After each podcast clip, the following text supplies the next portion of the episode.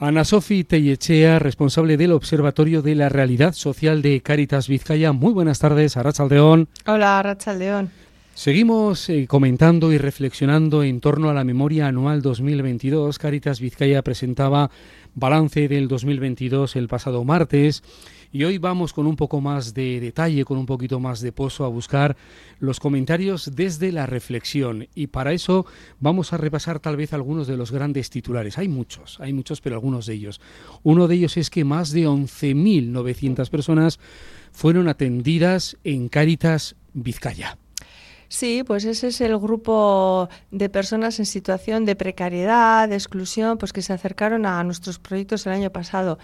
De ellas, pues más de 3.000, en torno a un tercio, pues por primera vez, se acercaron por primera vez, ¿no? El resto, pues son familias y ciudadanía que, bueno, que se va quedando atrapada, crisis tras crisis, en las situaciones complejas de vida, con distintos perfiles, distintas necesidades. Nuestros proyectos también, pues son muy variados, ¿no? La gente parece que nos conoce porque damos comida y ropa, y siempre solemos decir que ni damos comida ni damos ropa, ¿no? Tenemos proyectos que van desde la acogida y sí, el apoyo económico para el día a día, pero también empleo, también apoyo socioescolar para menores, el área de juventud, vivienda, los talleres de participación y desarrollo personal, el acompañamiento a mayores en situación de soledad, los proyectos de cooperación al desarrollo, servicio psicológico, jurídico. Bueno, pues un montón de proyectos que pretenden acompañar y aligerar, si cabe, situaciones en distintos ámbitos de la vida y a personas que, bueno, pues que tienen dificultades para llevar a cabo una vida digna. Gastos de la vida diaria, vivienda, empleo, soledad, brecha digital y el futuro de los hijos e hijas, principales problemas observados en estas personas acompañadas.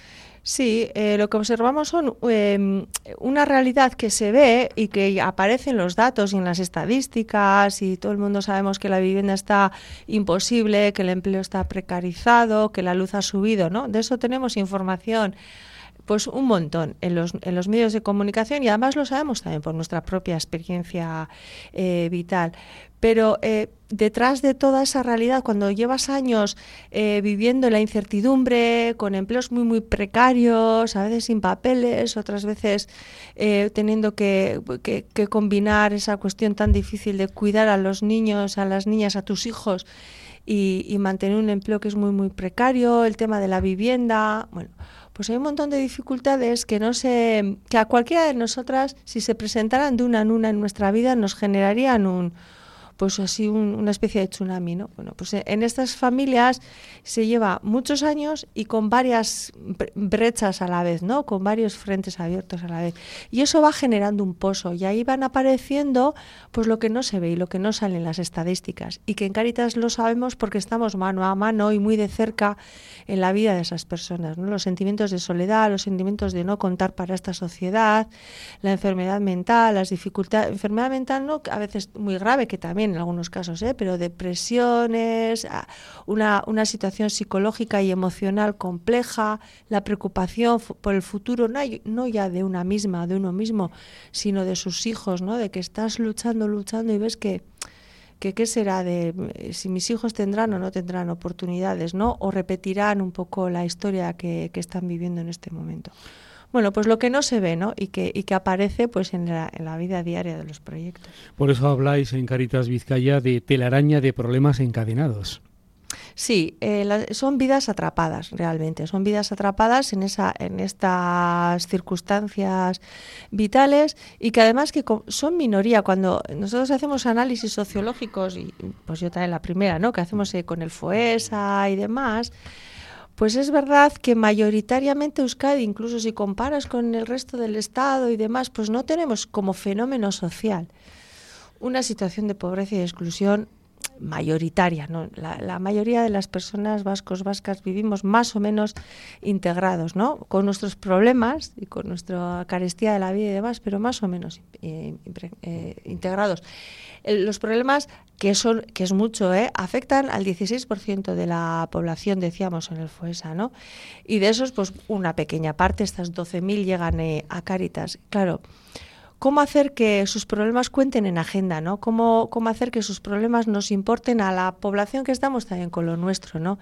Es como una enfermedad rara. Yo suelo decir, la pobreza y la exclusión en Euskadi es como cuando hablamos de enfermedades raras, que es difícil que te pase, más o menos difícil, y bueno, pues quien tiene esa enfermedad dice, oye, ¿por qué a mí y los demás?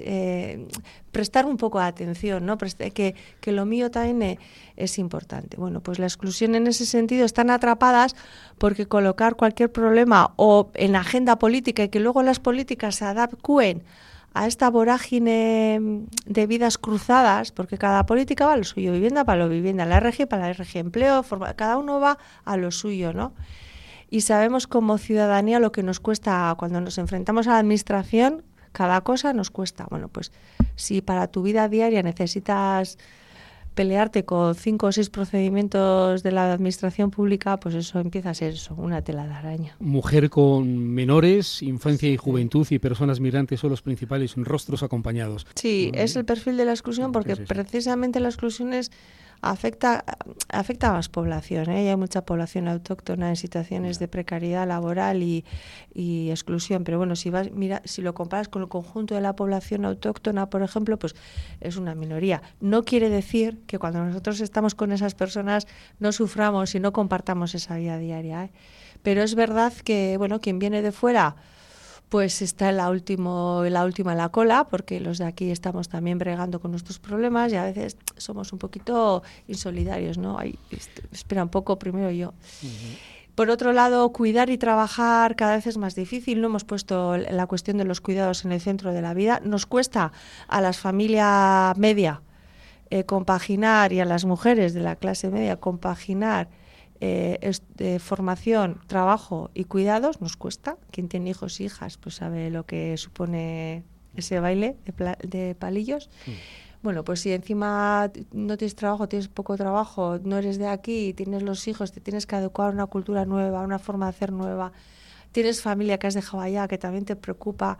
Bueno, pues son muchas circunstancias que todavía eso, el tema de los cuidados, pues no lo tenemos colocado en el centro de nuestra organización social. Entonces, cuidar siempre tiene un poquito de riesgo de quedarse un poco atrás en la carrera de la inserción social. Y eso que desde nuestras instituciones y otras entidades, la propia Cáritas, se habla, y desde hace bastante tiempo, y especialmente con la pandemia, de los cuidados. Sí, y bueno, pues ahí va. Es como la ecología. A ver, son temas que cuesta mucho.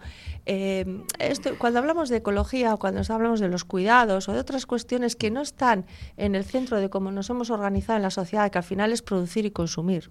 Uno trabaja, gana dinero, produce mercado laboral, mercado económico y luego consume, ¿no? Y así tenemos organizadas las sociedades. Yo que doy clase de Estado y Bienestar, les digo a mis alumnos, desde el siglo XIX empezamos con esta historia, ¿no? Por no tirar de más lejos de la Revolución Francesa o de la Revolución Industrial, ¿no? Sí.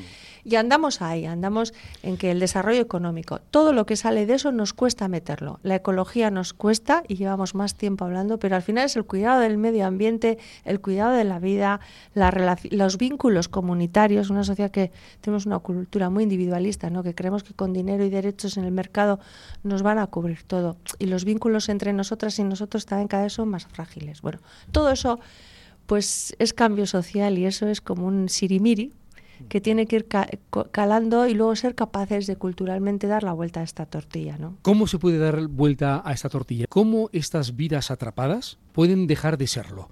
¿Con qué tipo de políticas? Has hablado ya de la necesidad de los cuidados, de la necesidad de connivencia de las entidades sociales con las instituciones, de tomar conciencia, de hacer y poner programas, pero y que no entren otras. La verdad es que eso es transformación, ¿no? Desde una perspectiva más cristiana sería conversión, pero de transformación social y cultural. Eso pasa porque las dinámicas culturales de la ciudadanía cambien, porque cambiemos nosotras y nosotros y también cambie la política, pero la política siempre va a rebufo de la ciudadanía, porque somos los que votamos, entonces no va a ir ofreciendo cosas que la mayoría no quiere, ¿no? Porque saben que no eso es hacer un harakiri político, no le van a votar, ¿no? Hay que hacer una cultura poco a poco una transformación cultural, ¿no? Nosotros empezamos ya a acuñar la idea de que hace falta desarrollar políticas del bien común más allá de las políticas del interés general, porque el interés general no es la universalidad.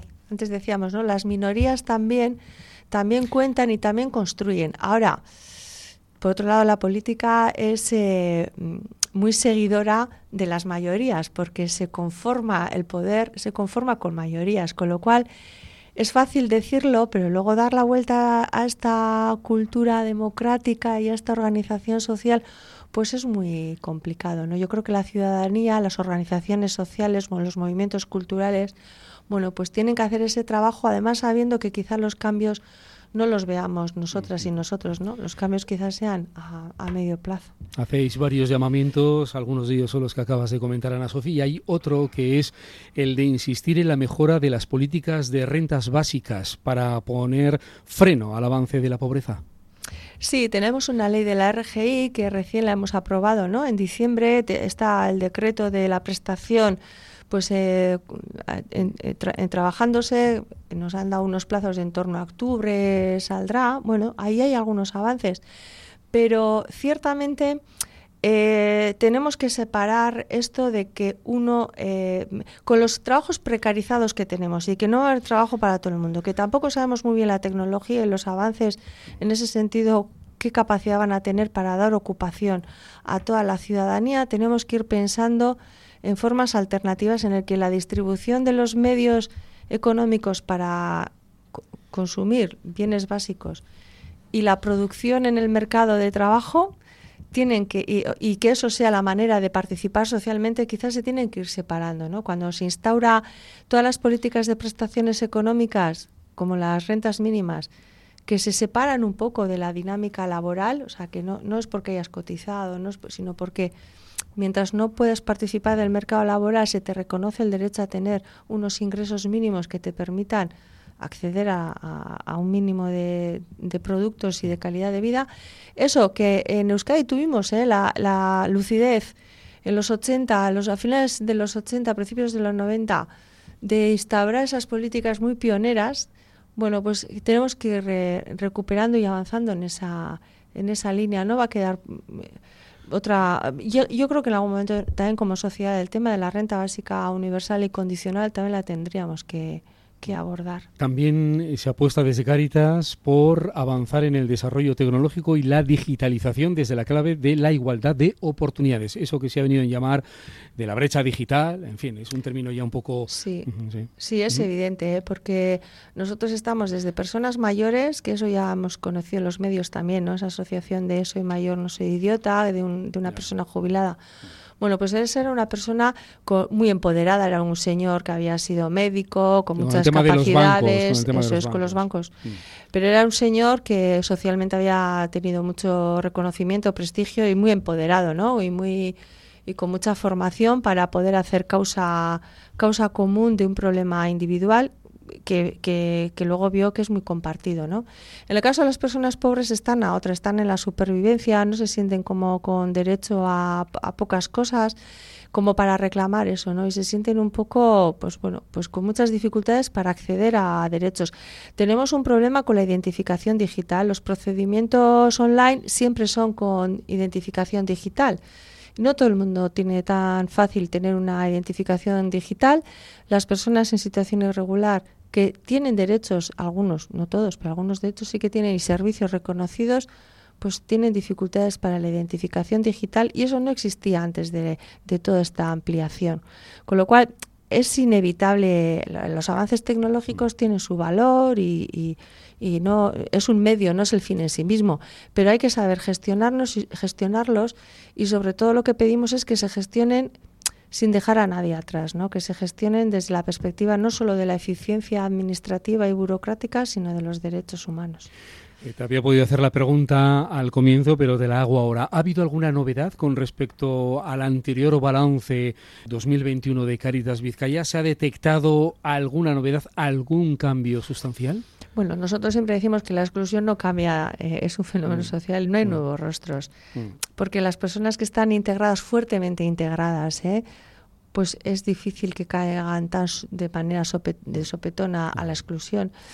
Sí, la integración precaria, pues perfiles, pues ya el año que pasado ya decíamos la juventud, los chicos jóvenes, pero también las mujeres jóvenes que a veces están con maternidades, en edades jóvenes, esas tienen también sus cosas.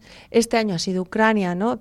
Pero Ucrania como un origen distinto del refugio, porque en Cáritas solicitantes de asilo y refugio han sido 1,000 y pico y tenemos solicitantes de otros conflictos, ¿no? Pero este ha estallado en el seno de nuestra Unión Europea y eso quizá nos ha hecho tambalearnos porque está más cerca, ¿no? Pero Ucrania puede haber sido una novedad en cuanto a origen del refugio, pero también tenemos Venezuela y otros países. Otros países son conflictos bélicos. Sí, pero es verdad que ahí pues nos ha tambaleado, nos ha socavado de alguna manera, y lo que eso ha originado de incremento del precio de la vida y de la energía, ¿no? Sí que constatamos que con las ayudas económicas no hemos podido bajarlas después de la pandemia como teníamos previsto en las cuantías, porque ahora mismo hacer frente a los gastos básicos de la vida es más caro, ¿no? No hemos atendido a más personas, estamos ahí en torno a los 12.000, pero hemos necesitado el mismo esfuerzo económico para apoyarlos porque ahora vivir es más caro, ¿no? Destinados más de 15 millones de euros en el desarrollo de proyectos de lucha contra la pobreza y la desigualdad aquí en Vizcaya.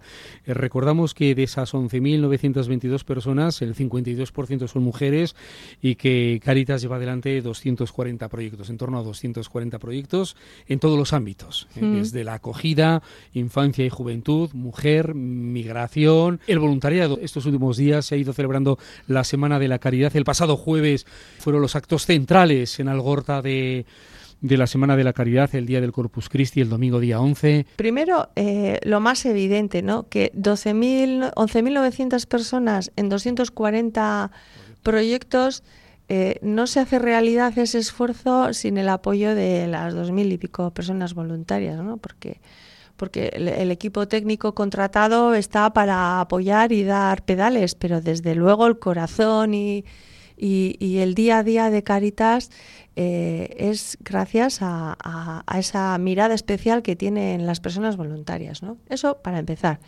Pero por otro lado, porque para mí el voluntariado de Cáritas en este caso, pero yo hablaría de cualquier voluntariado a nivel también de ciudadanía, es una muestra de que es posible otros espacios y otras maneras de participar en sociedad, ¿no? Parece que participas cuando trabajas o parece que participas cuando consumes. Y ambas dos cuestiones son muy individualistas. Yo trabajo y yo cobro y yo consumo, ¿no?